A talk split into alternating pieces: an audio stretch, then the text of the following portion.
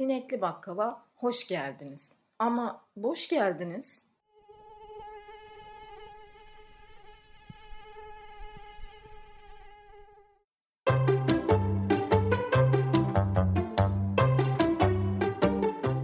Dikkat dikkat. Bu podcast uzun kadınlar ve erkekler için tasarlanmış, masa ve sandalyelerin olduğu lüks bir o kadar da çüş bir kafede yazıldı. Bu sinek zengin ve güçlü omuzlara konmaya bayılır. Konmuştur bir sarayın penceresine, tutup kanatlarına fırlatmışlardır onu. Duymuştur cepleri dolu olanların kalp çarpıntısını. Bu kinayeli, manili bir o kadar da şiirsel girişin ardından Sineğin size bu hafta anlatacağı kitabı az çok tahmin etmişsinizdir diye düşünüyorum. Çünkü etraf uzun zamandır bu kitapla çalkalanıyor. Kalp çarpıntısı. Bu gençlere yönelik bir kitap. Kitaptan ayrıntılı olarak bahsedeceğim. Daha doğrusu içeriğinden biraz bahsederek kitabı biraz eleştireceğim. Eleştirmek yalnızca kötü yorum yapmak değil. Türkiye'de böyle bir algı var. Bu sinek algıları değiştirmek üzerine de çalışmak istiyor. Sineğin görevi topluma dayatılan bütün saçmalıklara savaş açmak olmalı bence. Daha doğru bir savaşma yöntemi olacağını da düşünmüyorum açıkçası. Şimdi kalp çarpıntısına biraz giriş yapalım, biraz bahsedelim.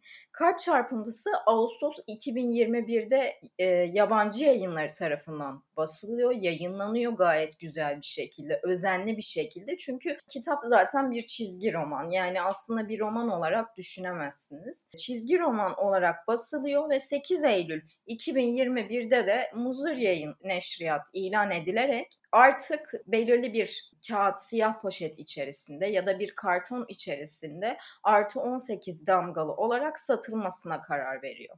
Yok hayır, yanlış duymadınız. 2021. Yani 21. yüzyıl. Artık metaverse'lerden bahsettiğimiz, hani bu dünyadan daha da farklı bir dünya kuracağımız, internette yaşayacağımız dönemlerden bahsettiğimiz bir yüzyılda yaşanıyor. 2021'de bir kitap yasaklı ilan ediliyor. Peki bu kitabın içerisinde ne var? Yani bu kadar yasaklanacak, poşetlerde satılacak, artı 18 olarak görülecek ne var? Türkiye'de öyle kitaplar okudu ki çocuklar, kendim de dahil etmek istiyorum. Ben de bir sinek de bir... Sineğin sık sık personasını unutması, sinek personasını unutması ve kendini bir insan olarak görmesi de bir karaktersizliğin göstergesi midir? Bunu da düşünmenizi isterim ayrıyeten. Şimdi şöyle bir durum var. Türkiye'de gerçekten kitap yayınlanma konusunda bir problem yok. Gayet güzel kitaplar sürekli olarak yayınlanıyor ama yani yıllarca bu ülkede böyle bir dönem böyle patlak veriyordu, ben çok iyi hatırlıyorum. Çocuk kitaplarının içerisinde işte pedofiliye dayanan ögeler yer aldığı için bu kitaplar mesela sonradan bir veli görüyordu, sosyal medyada paylaşıyordu ve bu kitap birden patlıyordu. Bu kitapta böyle bir şey var diye ve bu kitap yıllarca baskı yapmış, yenilenmiş. Yani bu kitabı okumamışlar, bu kitaptan bahsetmemişler. Şimdi kitapla ilgili konuşmaya devam edeceğim. Dediğim gibi yani Muzur Neşriyat ilan ediliyor. Kalp çarpıntısının yasaklandığını duyan sinek sokak sokak dolaşmaya ve bu Muzur Neşriyat ilan edilen kitabı aramaya koyuldu. Bütün sokakları gezdim, bütün kitap evlerini gezdim, internet satış mağazalarını da gezdim. Yani nasıl gezdim derseniz uçtum açıkçası. Uçmak bizim işimiz biliyorsunuz. Bir havayolu reklamı gibi değil. Sinekle uçuşunuz çok güzel geçecektir gibi başlamayacağım. Saçmalıklara devam etmeyeceğim ama bu kitabın yasaklanması zaten bu kitabı çekici hale getirdi. Öyle söyleyebilirim. Nitekim kitabı incelerken de uzun zamandır nitekim demiyordum. Dikkatinizi çekerim. Bu kelimeyi öğrenmek benim için herhalde bir asrın hatası. Gerçekten bu kelimeyi artık cümle içerisinde kullanmak istemiyorum ama ısrarla ağzımdan nitekim çıkıyor. Olmadık yerlerde yeni öğrendiği kelimeleri cümle içerisinde kullanan ama cümleyle alakası olmayan çocuklar gibi sürekli olarak bu kelimeyi kullanıyorum. Lütfen affedin. Kitabın yasaklandığını duyan sinek sokak sokak aramaya başladı demiştim. Aradım. taradım. Gerçekten birçok yere gittim ve bu kitabı bulamadım. Kitap birçok yerde baskısı, yani ellerindeki baskı tükenmişti. Yenisi henüz gelmemişti. Ve müşteri talep ettiği ölçüde geliyordu. Ellerinde bulunanlar da siyah bir poşet içerisinde satıyordu. Kimisi kasanın altında saklıyordu.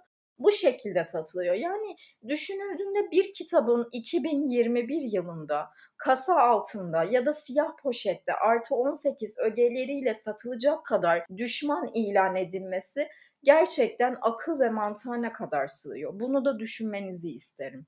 Peki kalp çarpıntısını bu denli yasaklı ilan eden, siyah poşetlerde satılmasına sebep olan, engelleyen, banlayan, hatta İngilizce deyimlerle şenlendirelim bu podcast'i. Sebep nedir? Yani neden bu kitap bu kadar yasaklandı, olay oldu? Ya içerik olarak baktığınızda bu kitabı ben okudum. Bu kitap 4.'sü de gelecek diye tahmin ediyorum. 3 kitaplık serisi basılmış. Yani serinin 3 kitabı yayınlandı yabancı yayınları tarafından. Bu arada yabancı yayınlarının yaptığı da gerçekten cesaret verici bir şey. Türkiye'de yenilikçi bir şeyin öncüsü olmuşlar. Kalp çarpıntısı Charlie ve Nicholas'ın hikayesini anlatıyor. Charlie bulunduğu okulda zaten mimlenmiş, işaretlenmiş bir eşcinsel bir çocuk. Ancak yazar Alice, İngiliz bir yazar kendisi, genç bir yazar aslında, üniversite öğrencisi ve bunu zaten kendisi biyografisinde de işte çalışma bilgisayar başında sürekli hani bir eğlence, bir tutku olarak yazdığını söylüyor. Hani tutkusunun bir kitaba dönüştüğünü yazıyor. Ben bunu Goodreads yorumlarında kendisi yazmıştı, kitabın yorumunu orada gördüm. Bir tutkudan bir kitaba dönüştüğünü söylüyor. Zaten yani böyle bir kitabın tutkudan başka bir şey olabileceğini de düşünmüyorum. Yani bir edebiyat dünyasına faydası olan bir iş olduğunu düşünmüyorum. Ayrıntılarına gireceğim tabii ki. Charlie dediğim gibi mimlenmiş bir çocuk ve bu Charlie'nin Nicholas'la aynı okuldalar. Yıllarca aynı okuldalar. Nicholas kendisinden 1 yaş büyük. Aynı okulda olmalarına rağmen hiç tanışmamışlar. Bir gün tanışıyorlar. Tanışma hikayeleri öyle çok ilginç değil. Çok absürt bir şey yok. Kitapta çok büyük bir olay yok. Kitap gerçekten samimi bir şekilde, sıcak bir şekilde çok klişe bir hikayeyi eşcinsel bireyler üzerinden anlatıyor. Gerçekten kitap o kadar basit ki. Yani oturup size burada derin böyle Freudsal açıklamalarla bu kitabı açıklamaya çalışmam inanılmaz saçma olur. Yani çünkü bulamadım da bir şey düşünüyorum. Tabii ki bu benim beceriksizliğimle alakalı da olabilir. Ben bunu yazara atfetmek istemiyorum. Freudsal açıklamalar yapabileceğim bir kitap değil kesinlikle. Yani böyle bir şey sunamıyorum size ne yazık ki.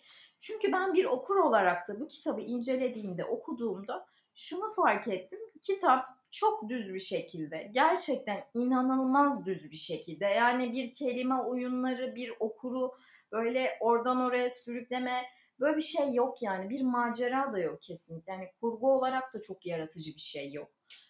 2 kişinin ilişkisinden bahsediyor. Geçen hafta yani daha doğrusu ilk bölümde ben size Selirone çılgınlığından bahsetmiştim. Biraz böyle öfkelenerek hani kendimce edebiyat dünyasına rest çekerek. Gerçekten Selirone bence işini iyi yapıyor. Yani şöyle öyle mi dersin kral? Gerçekten işini iyi mi yapıyor? Ya şöyle açıklayacağım.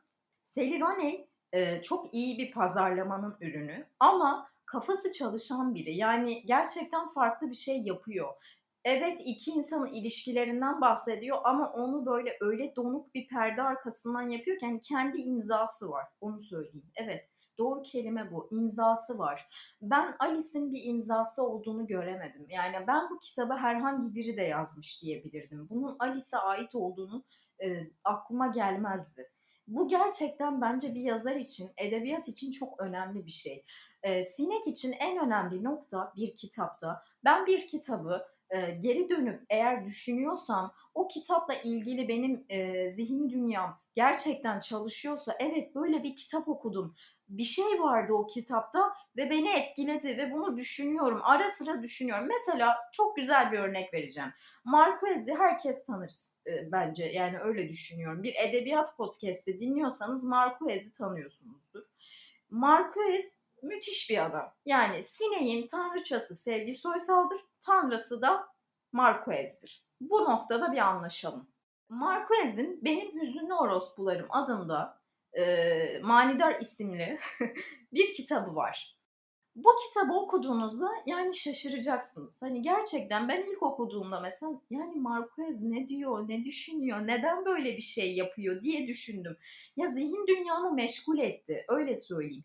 Kitap içerisinde çok yaşlı bir adamın doğum gününde, yani yaşını hatırlamıyorum, sanırım 100 yaşında oldu. Yakın zamanda da okudum ama çok özür dilerim, hatırlamıyorum, yanlış da söylemek istemiyorum. 100 yaşına varan bir yaş döneminde bakire bir fahişeyle birlikte olmak istemesini konu alıyor. Bakın, konu ilginç, işlemesi de ilginç. Size değer yargılarınızı sorgulatıyor. Ne diyor bu diyorsunuz? Neden yazar böyle bir şey yapıyor diyorsunuz? Bunu düşünüyorsunuz. İşte bu noktada benim demek istediğim de bu. Yani Alice'de ben bunu göremedim. Kurgu olarak yaratıcı bir şey yok. Kurgunun tek özelliği ne biliyor musunuz? Bizim klasik, klişe, zengin kız fakir olan ya da şöyle söyleyeyim, pasif kız alfa oğlan ve kötü toksik ilişkili bir oğlan, ikisi arasında kalan kız, kurtarıcısına sarılan, ay beyaz atlı prensim geldi deyip zıplayan, tek ayağı havada öpüşen, bu kız profilini bir erkeğe uyarlamış. Yani eşcinsel bir ilişkiye uyarlamış. Kesinlikle eşcinsel ilişkiyle bir problemim yok. Olanlarla problemim var aksine. Yani homofobik olanlarla bir problemim var. Aşk aşktır her şeyden önce. Ve ben böyle kitaplarda böyle bir şey damgası var. LGBT, yani LGBT artı, abi bunlar bir uzaylı klanı mı? Yani neden LGBT artı diye biz anlıyoruz bu kitapları? Ya aşk aşktır yani. Nasıl ki çok affedersiniz de yani çok 70 yaşında bir moronla 20 yaşında bir çocuğun aşkına aşk diyorsanız, çok ciddi söylüyorum, bunun pedofilik vardığına artık inanıyorum. Bu biraz sert bir eleştiri ama öyle. Böyle diyen sinek bunu yaşar mı? Evet, yaşar. Neyse, bu noktalara çok girmeyelim. Ama yani gerçekten nasıl ki o aşksa, bu daha çok aşk abi. Yani bunun neyini anlamıyorsunuz? Ya bunun neyi bu kadar zor geliyor? Ya bu insanların ne zararı var size? Böyle söyleyince, biraz böyle ateşli konuşunca şey oluyormuş, prim geliyormuş, dinlenme geliyormuş. Ben öyle hissediyorum açıkçası. Nitekim diyeceğim yine. Nitekim Netflix'in yaptıklarından, sürekli olarak eşcinsel ilişkileri, eşcinsel bir bireyi hikayenin içerisine böyle minik bir tuz damlası gibi biraz böyle serpiştirmesinden anlamanız gerekiyor bence. Çünkü bu hani bu eşcinsellik, homoseksüel ilişkilerin mi demem daha doğru, yoksa homofobiye açılan bir savaş var, bunu kabul ediyorum, bu gayet güzel bir şey. Ama ben eşcinsel bireylerin bu dönemde çok kullanıldığına inanıyorum. Bu kitabın da onun ürünü olduğuna inanıyorum. Yazar belki iyi niyetlidir ama PR'ında bunu çok kullandıkları bir gerçek bence. Çünkü dediğim gibi kitabın içeriğinde farklı olan hiçbir şey yok. Yani evet, masum, çok tatlı bir ilişki. Ben kitabı okurken şey dedim, acaba hani güzel bir söz, altını çizebileceğim bir söz benim bu kitaptan sonra benim aklımda kalacak mı? Hayır, kalmadı. Yok yani. Sonra ben kitabı bu kadar olumsuz intiba bende bıraktıktan sonra biraz Bookstagram yorumlarına bakmaya başladım. Bookstagramlar...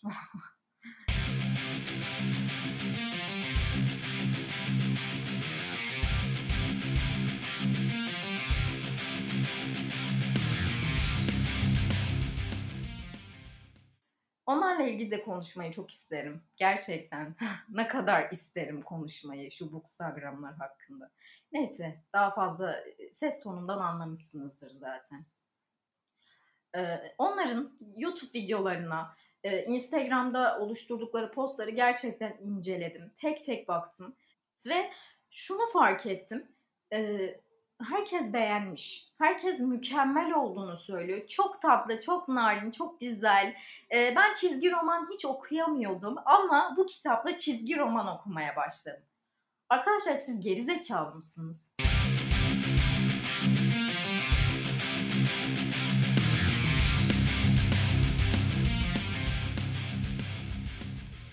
Yani çizgi roman nasıl okuyamıyorsunuz ya? Siz bookstagram değil misiniz? Yani sizin olayınız zaten kitap okumak değil mi?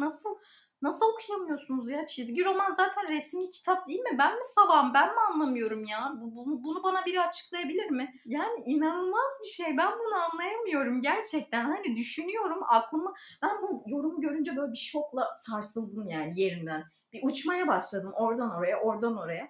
Bir insan nasıl çizgi roman okuyamaz? Arkadaşlar resimli kitap. Bakın düşünüyorum. Televizyonda izliyorsunuz. Dizilerde de altyazılı izliyorsunuz. Hani resimli, görselli. Ulan zaten kitap okuyan adam nasıl resimli okuyamaz ya? Neyse bu agresifliğimi bir kenara bırakacağım.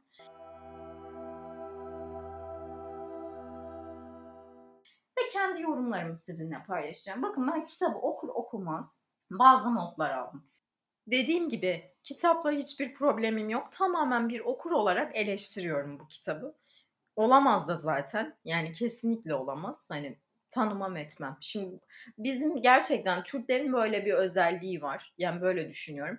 Bir şeyi eleştirdiğimizde "Aa senin onunla bir problemin var galiba" gibi bir intiba oluşuyor. O yüzden de bir Türk olarak kesinlikle bu benim şeyime böyle bilinçaltıma yerleşmiş. Bir şeyi eleştirdiğim zaman bak kesinlikle böyle bir şeyim yok diye belirtmem gerekiyor sanırım.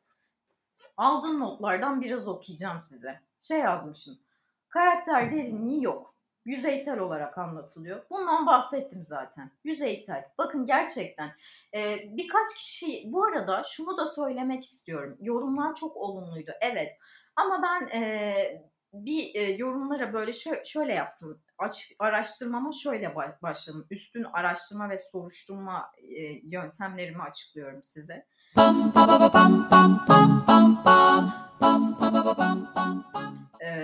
Sherlock Holmes'un Zihin Sarayı gibi özel bir teknik ve uygulamanızı tavsiye ederim. Şöyle, Instagram'ın arama butonuna zaten kitabın adını yazdım ve oradan hashtaglere bakmaya başladım. Orada eşcinsel olduğunu hani açıklayan, bunu gerçekten özellikle böyle hani homofobiyle savaşan ve bu tür kitaplar, hani LGBT demeyi hiç sevmiyorum ama maalesef edebiyatta böyle bir hani şey olarak anılıyor. Ya da şöyle queer demek daha doğru aslında. Queer edebiyat diyoruz. Öyle söyleniyor yani. Böyle queer eserleri okumaya adamış kendini biri vardı, bir bookstagram. Gerçekten çok beğendim hesabını. Çok güzeldi. Özenle yorumları girmiş her kitaba ve gerçekten böyle kendisine gönderilen bütün kitapları çok beğendim. Bakın okumamış bile kitabı. Böyle gerçekler var. Yani bunu oturup şey yapmaya, romantikleştirmeye gerek yok. Gelen her kitabı okumuyorlar. Sonunu okuyorlar, ortadan okuyorlar. Bam! Yorum girildi. Bakın. Kaç yıldız verdim? 3 yıldız, 5 yıldız. Yani kitap okumak böyle bir şey değil arkadaşlar ve para kazanıyorlar da bu işten. Ben çok öfkeliyim. Herhalde ben kazanamadığım için bu işten. Ben kazansaydım bu kadar öfkeli olmazdım diye tahmin ediyorum. İnsan hani kedi uzanamadığı ciğere mundar dermiş ya, aynen öyle düşünebilirsiniz. Eleştirmiştin. Yani orada şöyle söylüyor. Evet güzel bir kitap, evet çizgi roman vesaire ama ben hikayeyi hissedemedim dedi. Bakın bu yorum benim dikkatimi çekti. Hikayeyi hissedemedim. Ben de hissedemedim.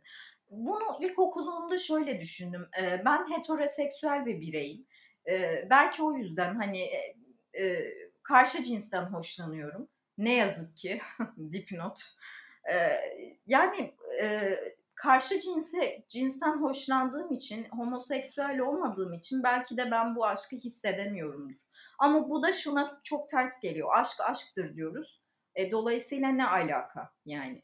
Ama bakın o da hissedememiş. Çünkü çok yüzeysel anlatılmış. Yani o kadar basit ki kitap. Hani yağmurlu bir gündü diye betimleme yok. Bir kelime oyunu yok. Hikayede derinlikli bir karakter yok. Hikayeler o kadar yüzeysel ki anlatamam size ya. Yani Charlie normal, bakın zorbalığa uğradığını söylüyor. Zorbalık dönemlerini anlatmıyor bile. Yani yazar bunun hikayesine bile girmemiş. Bakın kendisi de söylüyor zaten. Bu benim için bir tutkuydu ve kitaba dönüştü. Yani yazar kendisi aslında bunu açıklıyor. O yorumda gerçekten beni aydınlattı, onu da söyleyebilirim. Ve şunu yazmışım, bence çok güzel bir yorum. 15 yaşında gay bir çocuğun İncil'i olabilir çünkü muadili yok. Bakın budur. Evet, podcast'in sonuna geldik.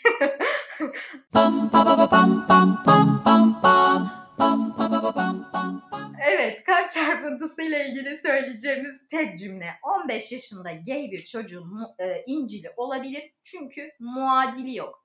Yok. Var mı? Yani böyle gençlerin okuyabildiği şey gibi düşünün ya. Alacakaranlık çıktığında muadili var mıydı? Dünyanın en saçma hikayesi. Bir sürü hatayla, mantık hatasıyla dolu. Ama o dönem lan nasıl olabilir böyle bir şey falan diye böyle yükseliyorduk kitaba. Anlatabiliyor muyum? Ama bu kitap da aynı şekilde, yani bu çocukların şu dönemde, dediğim gibi bu dönemin böyle bir özelliği var. İnsanlar çok rahat bir şekilde açılabiliyorlar. Yani cinsel özgürlüklerini açıklayabildikleri bir dönemde yaşıyoruz. Bunu konuşabildikleri bir dönemde yaşıyoruz. Artık mesela bazı erkekler makyaj yapmayı tercih ediyor. Oje sürmeyi tercih ediyor. Küpe takmayı tercih ediyor. Trans bir birey olarak yaşamak değil de mesela işte drag olarak, mesela bir gün drag olarak yaşıyor. Bu tamamen bir tercih yani. Bunu sorgulamak haddimiz değil. Kesinlikle değil. Ama böyle bir dönemde yaşadığımız için hani bunun muadili yok. Bu yeni başladı. Özellikle mesela bu TikTok mecrasında falan gerçekten çok ciddi bir şekilde böyle buna yönelme var. Ben bu noktada bazı şeylerin de olduğunu düşünüyorum. Hani bu biraz böyle öne çıktığı için, para ettiği için, dediğim gibi eşcinselliğin kullanıldığı da bir dönem, yani kötüye kullanıldığı bir dönem de olduğu için prim mi denir? Prim kelimesi de doğru değil ama eşcinselliği kullandığınızda aa öyle mi? Aa sempatik böyle geliyor ekstra. Sempatik geldiği bir dönem olduğu için de bunun bazı insanlar tarafından kullanıldığını da düşünüyorum aynı şekilde. Ve Alice'in bu kitabı hani yazarken bu noktayı iyi belirlediğine, belki hani gerçekten kendisi de bu arada cinsel tercih konusunda, hani kitabın temel özelliği, kalp çarpıntısının temel özelliği kitap içerisindeki bütün karakterlerin aslında cinsel yolculuklarını sorgulaması. Bu yönden ilk bir kitap. Türkiye'de bunun muadili yok. Yani Türkiye'de bizim sinemada ibne kovboylar, ya gerçekten Türkiye şaka gibi bir ülke ya. Yani inanılmaz bir ülke. İbne kovboylar nedir ya? Yani eşcinsel iki kovboyun hikayesinin anlatıldığı Amerikan yapımı bir film.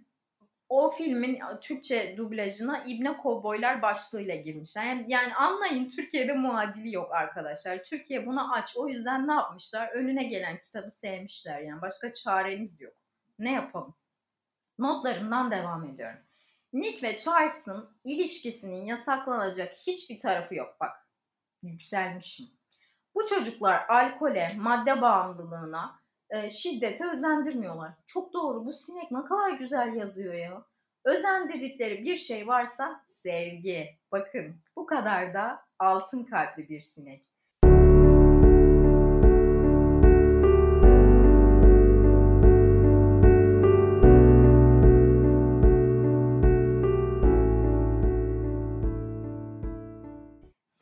Yasaklanması da ancak güzelliğe alerjisi olan, çirkin koca burunlarını her halta karıştıran büyüklerin, Big Brother'ların işidir.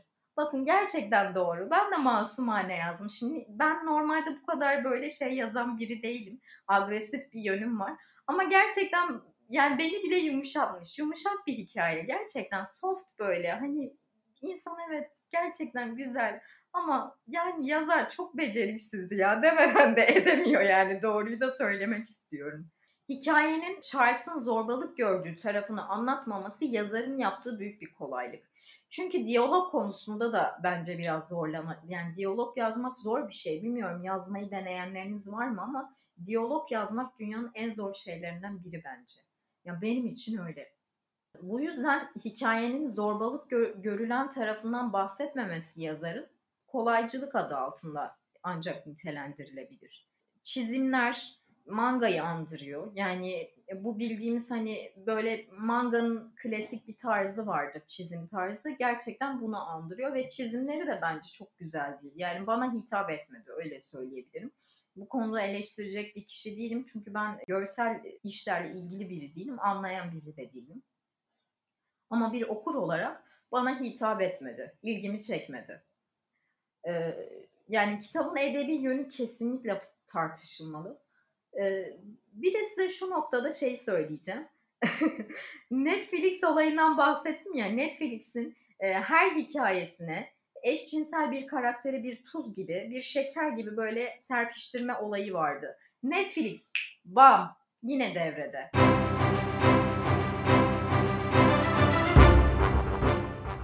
Bu kitabın haklarını satın almış ve dizi yapacak.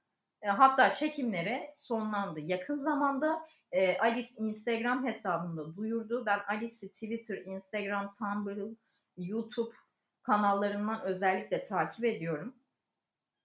Ve orada gerçekten hani bahsediyor bu durumda. Netflix dizi yaptı, yakında yayınlanacak. Kalp çarpıntısı bir dizi oldu. Şaşırdık mı? Ben kesinlikle şaşırmadım. Yani ilk yapılmış bir olay olması, kalp çarpıntısının en önemli özelliği alanında yapılmış bir ilk olması. Yani bu alanda yapılmış ilk hikaye olması. Ben daha önce queer edebiyata çok hakim biri değilim. Bu konuda okuduğum bir kitap vardı bundan önce. Cehennem adlı bir kitap. Can Yayınları'ndan yayınlanan bir şairin hayat hikayesini, yani otobiyografik olarak hikayesini anlattığı, eşcinsel biriydi, anlattığı bir kitaptı. O güzel bir kitaptı gerçekten. Yani dili anlamında, hikaye, yani kurgusu anlamında çok başarılı bir kitaptı. Ben o kitabı beğenmiştim mesela. Önerebilirim queer edebiyata başlamak isteyenler için. Queer edebiyatı bilmeyip bir de önerilerde bulunmam zaten ayrı bir olay. Kitabın içerisinde diline dair edebi olarak bir şey görmediğimi söylemiştim. Ama şöyle bir noktadan da bahsedebilirim. Kitap sosyal medya diline, jargonuna uygun bir şekilde yazılmış. Yani gerçekten o noktada dili çok basit. Ama sosyal medya diline de hakim bir kitap. Zaten bunda Alice'in sosyal medya ile büyüyen bir nesilden gelmiş olması da etkili bir nokta. Bir de kitapla ilgili şöyle bir durum da var. Karakterlerin kendilerine ait kitapları var ve olacak, yani olmayanların da olacak. Münzevi kitabı var mesela. Charles'ın ablası var kitap içerisinde. Ona ait bir kitapmış. Ve o daha önce yayınlandı. Münzevi Kalp Çarpıntısından önce yayınlanmış. Yine yabancı yayınlarından yayınlanmış bir kitap. Ben Münzevi'yi okumadım ama o da çok beğenilen bir kitap. Yani şunu da söylemek istiyorum açıkçası. Evet, ben eleştiriyorum, ben biraz şey yapıyorum ama yani ben tam anlamıyla Z kuşağı sayılabilecek biri miyim bilmiyorum. Bunu evet, sayılamayabilirim. Sayılır mıyım onu da bilmiyorum. Hesaplamalarım çok, matematiksel olarak çok ileride bir zekaya sahip değilim. Ama ben şuna bağlıyorum. Yani tam anlamıyla Z kuşağı sayılmadığım için de bu çağın, hani bu gençlerin, bu 2000 sonrası aslında insanların böyle bir daha farklı bir düşünce yapıları var. Daha farklı zevkleri var. Ve tamamen belki bu yüzden, bu noktada ayrıştığımız için de ben bu kitabı sevmemiş olabilirim. Benim bu kitabı sevmemem bu kitabın ne kadar çok sattığını, ne kadar olay olduğunu da değiştirmez. Yani bu gerçeği değiştirmez kesinlikle. Ve kitabı gerçekten hani gençler sevmiş. Ve düşündüğüm zaman da, şimdi ben de şey gibi bütün bölüm boyunca bundan bahsettim ama zorbalığa uğramış. Benim çevremde de öyle insanlar var. Zorbalığa uğramadığını söyleyen insan çok gururludur. Zorbalık yapmadığını söyleyen insan da tam bir yalancıdır. Her insan bir dönem zorbalık yapmıştır. Ben buna inanırım.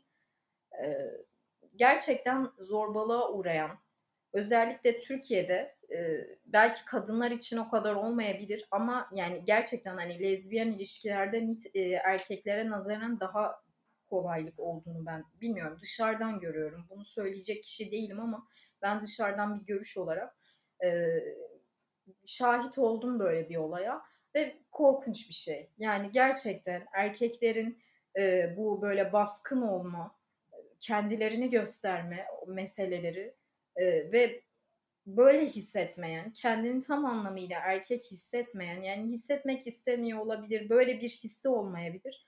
İnsanlara karşı yaptığı zorbalık korkunç bir şey. Şahit olmak da korkunç bir şey. Buna tepki gösteremeyecek kadar küçük olmak da korkunç bir şey. Yani çocuksunuz, bir şey aklınız ermiyor belki de. Yani gerçekten tam anlamıyla kötü bir olay. Bilmiyorum. Ya dünyanın her yerinde bence bu var. Bu erkeklik meselesi daha kötü. Kadınlık meselesinden daha kötü, daha tehlikeli bir boyutta bence. Yani erkekler hani heteroseksüel olanlar bir şey kanıtlama çabasında. En küçücük bir şeyde ya ben şunu gördüm ya bilmiyorum, konudan çok dağılmış gibi olacağız. Aslında dağılmış olmuyoruz. 2 bölümdür, 2 kitaptır meselemiz biraz cinsellik. Cinsellik yasaklanıyor aslında bu 2 kitapta da. Ona da geleceğim. Ama şöyle bir şey gördüm mesela bu TikTok mecrasında, ben oranın sosyolojik olarak çok incelemelere müsait bir ortam olduğunu düşünüyorum TikTok mecrasının. Çok ciddi söylüyorum bunu, altını çizerek söylüyorum. Şöyle bir şey görüyorum video. İşte otomatik araba aldığımı gören babam böyle işte şey eşcinsel bir bireyin böyle makyaj yapmış, işte makyaj yapmış, oje sürmüş bir erkeğin, gelinlik giymiş bir erkeğin videosunu paylaşıp işte dalga geçiyor. Ya siz gerizekalı mısınız? Yani gerçekten şaka mısınız yani? Şaka ya, bunun başka bir açıklaması olamaz. Bir insanın bu kadar gerizekalı olmasının şakadan başka bir açıklaması olamaz bence. Yani otomatik arabayı bile erkeklik meselesine çevirmişsiniz ya. Siz nerede yaşıyorsunuz? Nasıl yaşıyorsunuz? Nasıl hayatta kalıyorsunuz? Ha, bunu söyleyen biri de araba kullanamayan biri bu arada. Şoförlüğe kesinlikle izin verilmeyen, trafiğe çıkmasına izin verilmeyen biri olduğum için bol bol atıp tutabilirim. Yapamadığım her şey konusunda konuşmaya bayılırım. Yani gerçekten hani çok saçma. O yüzden söylüyorum, erkekliğin bu konuda çok daha büyük problemleri var. Kitaba dönecek olursak. Peki, Kalp Çarpıntısı'nın içeriğinden, yorumlarından, gelen yorumlardan bahsettik. Alice'ten biraz bahsetmek istiyorum. Alice Oseman bir YouTube kanalı var. Yani kendisinin hikayesine, hayat hikayesine falan çok girmeyeceğim. YouTube kanalı var zaten. Kendini açıklamak hani bir, artık günümüzde mesela eskiden...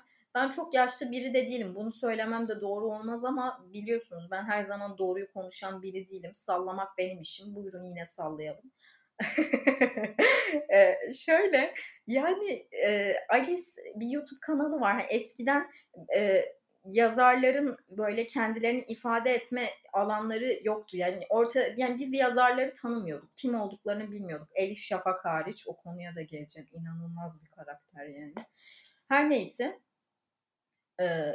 Gerçekten hani biz yazarlara ulaşamıyorduk. Hani nasıl bir karakterleri olduğunu bilmiyorduk. Hayatlarının nasıl olduğunu bilmiyorduk. Kitapta yazan bir biyografi var ve biz ona uyum sağlıyorduk. Ya da bir imza gününde karşılaşıyorsunuz, imza alıyorsunuz vesaire.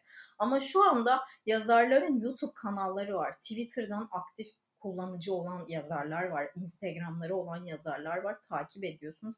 Zülfü Livaneli olayına bilmiyorum hatırlar mısınız? O da zaten ayrı bir olay. Onlarca yıl saygı duyduğumuz bir insanın Twitter'da bam atletli fotoğraf paylaşması. Yani gerçekten ay ben böyle isim vererek de konuşuyorum ama başıma umarım bir iş gelmez yani, böyle ağzıma hayra açacağım gerçekten. Ama yani bu sinek Zülfü Livaneli'nin omzuna bir konmuştu o gün. Neyse Alice'in YouTube kanalı olduğu için hani orada kendini açıklayabiliyor. O hayatıyla ilgili her konuya oradan ulaşabiliyoruz. Hatta kendi okuduğu kitapları da paylaşıyor. Bu yönden bir öncülük etmesi konusunda gerçekten iyi bir şey. Hani ben Alice'in bu arada yazarlık tarafını eleştiriyorum. Kesinlikle hani ama yazarlık tarafını eleştirirken şu noktayı da es geçmemek gerektiğini düşünüyorum. Alice yapılmamış bir şey yaptı. Okey, çok güzel. Ve yapılmamış bir şey yaptığı gibi iyi bir örnek de teşkil etti. Yaptığı şey gerçekten çok güzel. Yani ezilmiş, zorbalığa uğramış çocuklar için bir kitap yazdı. Çocuklar demek de doğru değil. Gençler için bir kitap yazdı. Bu kitabı devam ettirdi. İyi bir PR kampanyasıyla devam ettirdi. Diziye ulaştırdı. Yani bunu artık bizim için normalleştirmeye başladı. Hayatımızın bir parçası haline getirmek için bir adım attı. Belki de ona bir şans sunuldu. YouTube kanalında şöyle söylüyor, kitabın başarısından bahsederken şöyle 4 noktaya bağlıyor kitabın başarısını. En büyük noktanın şans olduğunu söylüyor. Bence de. Yani çünkü gerçekten edebi anlamda, kurgu anlamında kesinlikle kitabın hiçbir özelliği yok. Ve bu kitabın tamamen şansı var. Ama orada kendisinin de bu kitapla ilgili konuşurken en önemli noktasının şans olduğunu söylemesi de benim dikkatimi çekti. Bunu da söylemek isterim. Bu kalp çarpıntısının yasaklanma macerası da şu şekilde başladı. Dediğim gibi kalp çarpıntısı Ağustos'ta yayınlandı. Ömer Anlatan çevirisiyle yabancı yayınlarından yayınlandı. Daha sonrasında kitabın reklamları vesaire dönmeye başladı ama bu kitabın dedikodusu da yayıldı. Çünkü Türkiye'de daha önce böyle açıktan iki erkeğin birbirine aşık olması, öpüşmesi, kitabın içeriğinde bu arada sevişmeymiş, oradan oraya savrulmaymış, böyle şeyler yok. Okudum, yok yani bir şey. Aradım, özellikle aradım. Yani bu kitabı neden yasaklamışlar? Taradım. Şey gibi, pornoya ulaşmaya çalışan ergen erkek gibi. Ulaşmaya çalıştım. Evet, aradım, taradım ama yok yani. Hiçbir şey yok kitapta. Sadece öpüşme var. Öpüşmeden başka hiçbir şey yok. Ağustos öpüşmek de bu arada yani neyse girmeyeceğim o konuya. Ağustos 2021'de basılıyor bu kitap ve sonrasında basıldıktan sonra bu Eylül ayında, Ağustos'un sonu Eylül'ün başı gibi işte, zaten 8 Eylül'de yasaklandı da bir şey çıktı, dedikodu yani Twitter'dan, ben de artık haberleri Twitter, Instagram'dan alıyoruz biliyorsunuz. Kitap Yurdu, öncelikle DNR ve Kitap Yurdu bu kitabı toplatarak satışını durdurdu. Yani bu kitabı artık hani satmayacağız dediler. Bu çok büyük bir tepki topladı gerçekten. Yani DNR bir kere toplatması banlandı, yani kendini banlattırdı. Birçok okurunu kaybetmiştir diye düşünüyorum. Çünkü bu normal bir şey değil yani. Bir kitabı siz nasıl, ben satmıyorum bunu kardeşim demek. Yani yılların DNR'ı, neyse o konuya da girmem doğru değil açıkçası. Bu konuda konuşabilecek kadar hani avukata verecek param yok arkadaşlar. Yok yani. O yüzden bu konuya çok girmeyeceğim. DNR ve Kitap Yurdu'nun bu hareketi sonrasında tabii ki Akit'te bir yazı çıkmıştır ama ben akıl ve ruh sağlığım için kesinlikle Akit okumuyorum. Okumadım da yani gelen o yazılarını falan, ciddi manada agresifleşiyorum. Oraya buraya saldırasım geliyor Akit okuduktan sonra. O yüzden sonrasında işte 8 Eylül 2021'de de bu kitap Muzır Neşriyat ilan edilip yasaklandı. Yani yasaklı kitaplar listesine girdi. Ben de o dönem yasaklı kitaplara yeni başlamıştım ve 2021 yılında bir kitabın yasaklanması gerçekten inanılmaz bir olaydı. Kitabın yasaklanma sebebi de zaten hani eşcinsel ilişkiye özendirme, bunu işte iyi bir şeymiş gibi gösterme olarak söyleniyor. Bu normal bir şey değil kesinlikle. Yani insanları kısıtlamak, insanların hayatına yeni kurallar koymak, oldukları kişiden farklı davranmalarını talep etmek, topluma uyum sağlamalarını istemek. Bu dünya böyle devam ediyor. Sen de her gün kalkacaksın, üniformanı giyeceksin, aramızda yürüyeceksin, bizim gibi davranacaksın, çalışacaksın, yiyeceksin, çalışacaksın, yiyeceksin, çalışacaksın, yiyeceksin. Tanıdık geldi mi?